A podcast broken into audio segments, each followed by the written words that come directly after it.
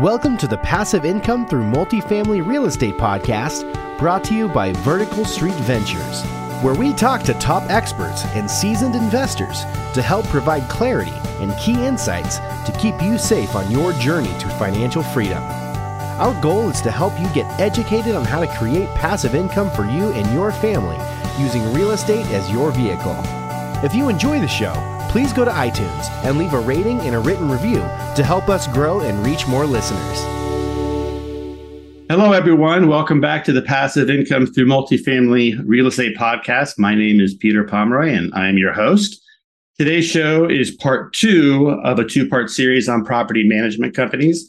In today's podcast, we will be interviewing Anthony D'Agostine, who leads Avant Garde, a property management company with deep expertise on properties with less than 100 units. Anthony has been the president and owner of Avant Garde for over nine years. Prior to Avant Garde, he held numerous leadership positions at other property management companies. Looks like it's been property management from the beginning with you. And we'll get in more about his background in a minute. But Anthony, uh, welcome to the show. Thanks for having me. Excellent. Excellent. Thank you. All right, let's get into it. Can you share just kind of like quickly your you know progression to avant-garde how you got into property management Sure, sure. My father owned a property management company and I worked for him most of my life. And then right around 09, I had a client say, Hey, you know, why, why don't you go out on your own and I'll, you know, I'll back you and we'll be partners. So I did that for, I don't know, from 09 to about 13 and then realized, Hey, I could, I could, you know, I want my own show. So I actually went back with my father, purchased company from him, kind of put his company to bed. It was a different name back then. It was P&H Realty. And that's when I opened Avant Garde, July of uh, 13. Uh, excellent. Excellent. All right. Well, let's talk about Avant Garde. You know, where, you know, where you, is it Phoenix? Is it Phoenix two? Like where, where are your markets? Let's talk, let's give a, like our listeners an overview of kind of your business and what you do. Yeah. With, with Avant Garde, we're just in the Phoenix metropolitan area. I am aware of, I used to manage statewide. My last company, that's what I did, mostly tax credits in rural areas but Avant Garde focus just on the Phoenix metropolitan. We're not in Tucson yet. Uh, I like to expand out that way, but right now we're just into in the metropolitan area. That's a big market. So, in terms of the owners that you're working with, and for the you know purposes of, of our conversation, we'll assume we're talking about people who you know buy, sell, own, want to own properties that have around 50 units, you know, plus minus do you work with all types of owners in terms of those that want to do like a heavy construction, like a value add? What, what can you tell us about who your clients are? It definitely changed over the last few years. I mean, it used to be just your bread and butter. You know, somebody wants to buy uh, a multifamily, you know, as a trust investment, and and uh, that's the way it was. It was, uh, you know, more of a tax shelter than anything. This market's quite different. Everything's cash flow. And we're seeing a lot more syndicators in this market than we have in the past. I think that's been the biggest change over the last few years is seeing the syndication growth and it becomes such a, a major part of the industry. Okay.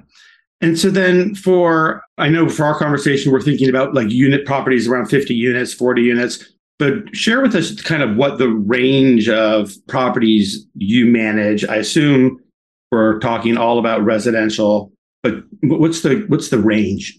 Yeah, I have a few single family homes, but I, I do anything from duplexes.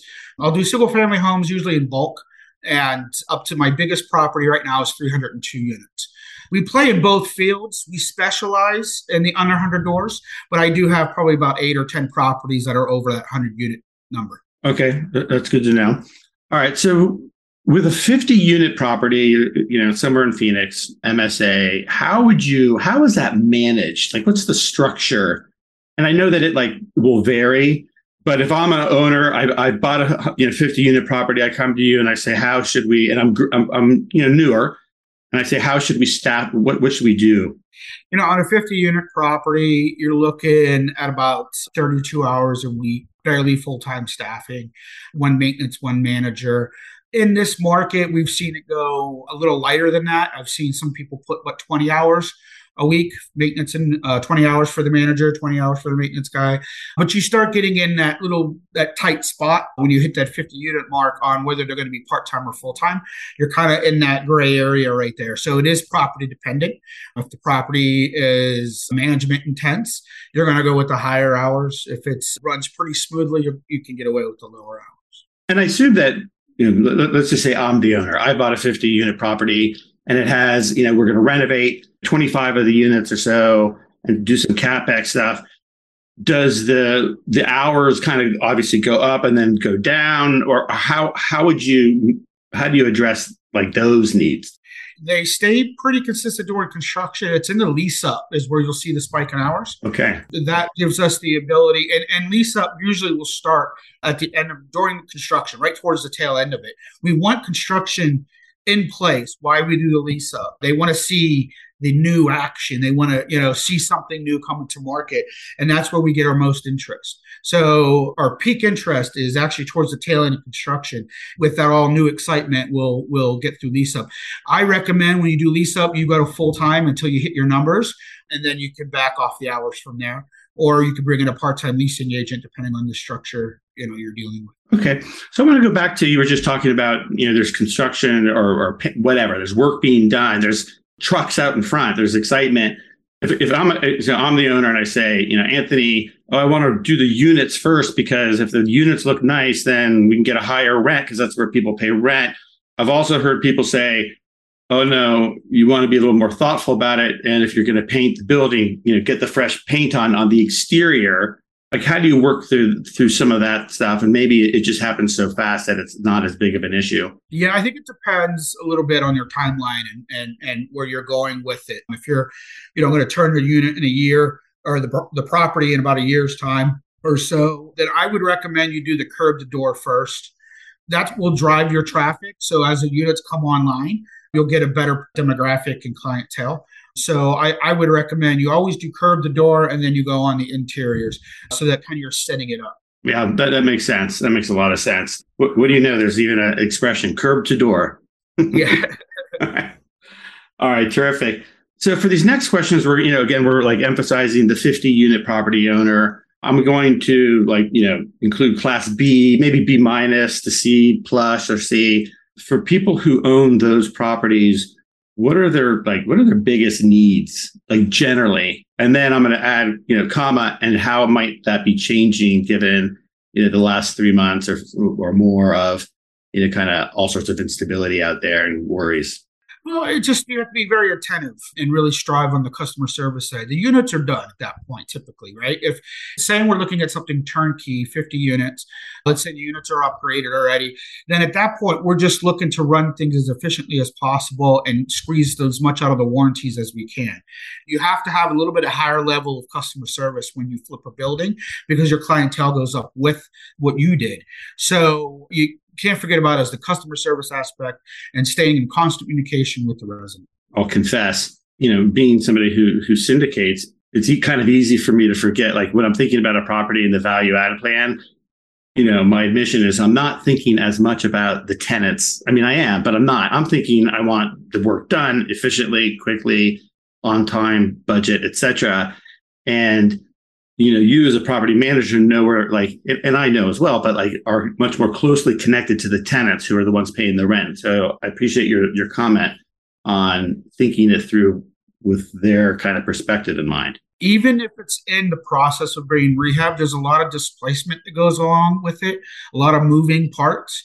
And again, that's where that customer service is really going to come in hand and, and staying in really clear communication with them because it's been in my experience, that's the toughest thing. Yeah. And you're dealing with a very sensitive situation at that point, somebody's home, and they get very protective of it. So we want to make sure that we do everything we can to keep them abreast of what's going on. What about, you know, when you're having meetings with owners right now, you know, that are your clients? given like you know concerns of uh, you know a potential potential recession or inflation? Are there certain themes you're hearing from owners? There's a little talk that the economy you know in 18 months is you know maybe going south on us. We'll see. You know, that's that's kind of what the rumor is out there. Mm-hmm. I don't believe that to be true. I still haven't seen any indicators on it. Rents still aren't flattening out. What I look for is now hiring signs. The way I see it is if there's a lot of employment out there, then that's going to stop wages from going up, which could level things out. We're seeing in our market a lot of now hiring still. So right. I don't honestly see the slowdown that they're presenting, but you know, we will. Yeah, and, and I think you know you would if the concerns I'm just speculating, but if the concerns were, were very high, you might start to be hearing things like, oh, I think our rents are going to be dropping. And maybe the rent growth is slowing, but it's like kind of like a little hard to say. It's a little unfair to say that about, say, Phoenix, because, you know, it's going from what, like 17% to like 12% or something or, or whatever. It's, it's still at a very high growth. Yeah, 30, like 30% year over year inflation. Yeah. Right. But, so it doesn't sound like the, the owners that you're working with are saying, oh boy, you know, we really need to start to like focus even more on driving operating expenses down or those kinds of things because of something that's macroeconomic. It sounds like they're like focused on both, you know, rent and backs and efficiency. They're still focused on pushing income and our inventory in Phoenix is really tight. So their focus focus right now is on the purchasing side, especially before anything happens. Some of them are slowing down and others are or speeding up. It's interesting to see. Yeah. I got some clients that are just kind of holding back, waiting to see what happens. And then I have others that are are you know are telling me it's coming, but they're bringing in investors and really trying to take a, a last bite before it happens. Okay, so like related to this, you know, if we just look at like kind of back up a little bit from from your perspective on the Phoenix market, how like how is the market the overall energy the, trading velocity interest has it changed much from say say a year ago? It's slowed down just a little bit. Some of it's due to lack of inventory and some of it is that rumor. But i think it's more so lack of inventory and it's extremely competitive right now. So then have values then dropped a little bit or not so much? A little bit they have. Yeah they've come down just a hair. Yeah and, and probably related to interest rates and just kind of making the math work for whatever their return needs are? I'd say anywhere, depending on the property and, the, the, broker, anywhere from fifteen to ten thousand a door down from where they were uh-huh. about a year ago, but not much more than that. That would be at max. Right, right, okay. So let's talk a little bit about how people. Like, go, I want to just go back to how people work with you. Yeah. So I understand that the, the one you you, we get engaged and we're you know execute it, you know participate in the business plan, give us suggestions, execute. Okay, backing up, I want to get in. Like I'm an investor who wants to get into the Phoenix market, and you know I'm doing my homework. I'm educated. Maybe I own a dealer or two somewhere else. Like, do you have like kind of pre pre engagement services to help that investor validate you know their assumptions on what they're going to be doing? How does that work without like it becoming like your full time job, which doesn't make sense either? It, well, that's what we do. Okay. So thank you for asking that. It, it is a big part. So what we try to partner with our investors early. We like to know when they're in the market and and get with them before they've even located a property. There's been times where they've been green enough and just not i mean when i say green i mean in our market well I, I, will go through and introduce them to brokers to help them find the buildings down to that level and then once they start getting the OMs coming through and properties to look at, they call me and I explain where I could take the rents and what the area looks like. And I go through and kind of give them my opinion on the management ability of the property in the local area and rents. If they like it, sometimes I'll do, uh, sometimes they'll have me do a pro forma budget when you're getting in that 50 unit range, uh, more so. So I'll put kind of a budget together of what I think it would look like on the second year once we're done with the rehab. You know, how is this thing going to operate? Right. So I'll do that. So that helps them with their underwriting. And then when it comes time to do the due diligence on the property, I help them build a team to come out and vendors to go through the property with them and make sure that everything's working and note what the deficiencies are. And then I will work with them on those deficiencies to get estimates and things like that prior to takeover so that when we hit the ground running, you, you know, we, we could just take off once it closes. So that gives us the ability to kind of gain some extra extra ground.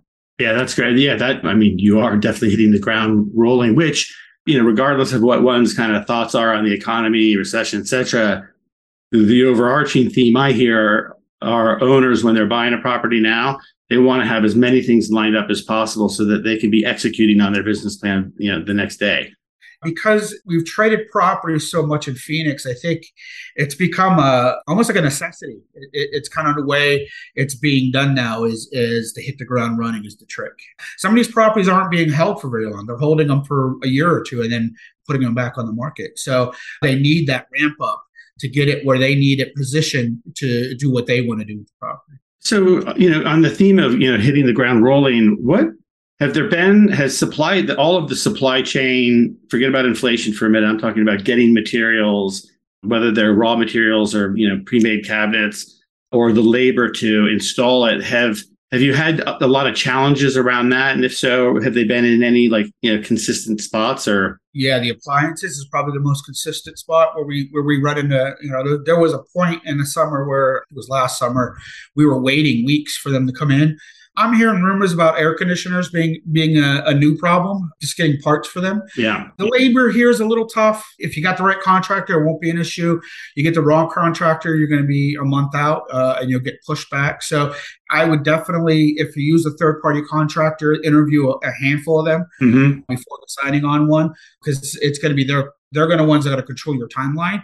And some of these deals have really tight timelines on, on completion, especially on the remodel side. So do your homework on the contractor. Do you guys, you know, if, if, there, if there's a sponsor or investor who wants you to manage the renovation, construction related, is that within your yeah, that's within our scope. Awesome. Yeah, we'll work with them on uh, not just moving the residents around, but also keeping an eye on the contractor, make sure they're hitting their deadlines, and, and getting things completed on time because construction can be a struggle. There's always delays. So yeah, we for a fee we'll get in there and and and work with the contractor. Or sometimes we'll build our own teams. If it's just light cosmetic and it's a it's a lower uh, tiered rehab, we'll bring we'll put our crews together and we'll get in there and uh, that gives us even better control and we'll you know do the work on the apartments for the ownership. Yeah, having a background in part that's related to construction and construction management, my two cents is that the value that you provide is probably like, you know, 10x whatever the cost is just alone because you hear people say real estate's a local business. Well, contracting work is even like more local, and, or you really need to know the people, what's going on in their lives, and why they may be like able to do it or not able. I mean, it's just it's, it's a great it's a great business, but I'm sure you guys had a, a ton of value. So another question is real estate is not known as the most innovative business, you know, which and there's like reason you know, good reasons for that. With respect to property management, do you see like it trends that are cut that are five years down the road or 10 years down the road that might impact how you do business? A little bit. You see different ways. There's different softwares and almost like insurance programs out there for tenants that can cut their move-in cost, which is becoming kind of a new thing in our industry, I think. It's always been there, but it seems to be used more now uh, with rates being high than ever. So I think that's one of them. I think, like we talked about the ramping up and whatnot. I think that's become, like I said it before, kind of a new way the industry is trending and will continue to trend. Excellent. All right, so we're going to move into our final two questions. Okay, so for the sponsor who, you know, maybe they own a duplex or, or something along those lines, a couple small properties, and now they're seeking to acquire a 50 unit property. What advice do you have for them on how best to work with you? Let us work with you as early as possible within the process. All right. I'm the one on one. I'm the one that's going to be responsible for managing it. So I would I would like to be involved in the the decision, or at least give you my two cents what the area is going to do, rather than somebody purchasing the property and say, "Here, you deal with this." right. It becomes more of a win-win and more of a team when we start off early together. So I would say that that would be probably the biggest thing I would recommend. The other thing I'll say is is when you own 20 doors or more, if the economy does take a downturn, you're going to survive it a lot better. So I recommend if you're in the market that you do look at something over 20 units because under 20 units you get a vacancy you, you know interest rates the way they are and you end up with a, a, loan payment that you can't cut because you're trying to get a unit back on the market and it could tank you uh, if the rent cycle. So by being in a 20 unit or more you have a little bit more units to weather any storms that come up. That's wise advice And then lastly, Avant Garde. Share with our listeners why you named your company Avant Garde and maybe what it means to you. What it means to me, you know, it means unconventionally looking forward. And I felt, you know, we are a family owned and operated company. And I felt in some ways because of that, we were a little bit different. We thought a little bit different. We're very family motivated here. So I thought that and just working with our clients and trying to be very creative on how we approach, whether it be the remodel aspect or the management of the building, I think it gives to our name. So we are very hands on and we try to very hard to think outside of the box to reach the goals of the properties. Excellent. Thank you for that. Anthony, thank you for coming on the show. If listeners would like to get a hold of you, what's the best way for them to do that? They could go to our website, AvantGarde RMS Residential Management Services.com or they could call our office at 602 230 1510 and ask for me, Anthony, and I will talk with them personally. And I'm involved personally on everything we manage. We stay, we have about 3,000 doors and we stay somewhat small so that we can, you know, really be hands on and work with our owners to get what they want and, and reach their goals. Thank you. And for listeners that would like to connect with me or would like to be on the show, please reach out to me at peter at northlightgrowth.com. That's my email, or on LinkedIn at Peter Pomeroy. Thank you all for being on the show. We wish you a great week, and we'll see you next Monday. All right. Thank you, Peter. I appreciate it. Thanks for listening. If you enjoyed the show, please go to iTunes and leave a rating and written review to help us grow and reach more listeners. Subscribe too, so you can get the latest episodes. Lastly, to stay updated, head on over to verticalstreetventures.com. If you're interested in learning more about what we do, you can schedule a call with our team on the website. Thanks again for joining us. Be sure to tune in next week for another episode.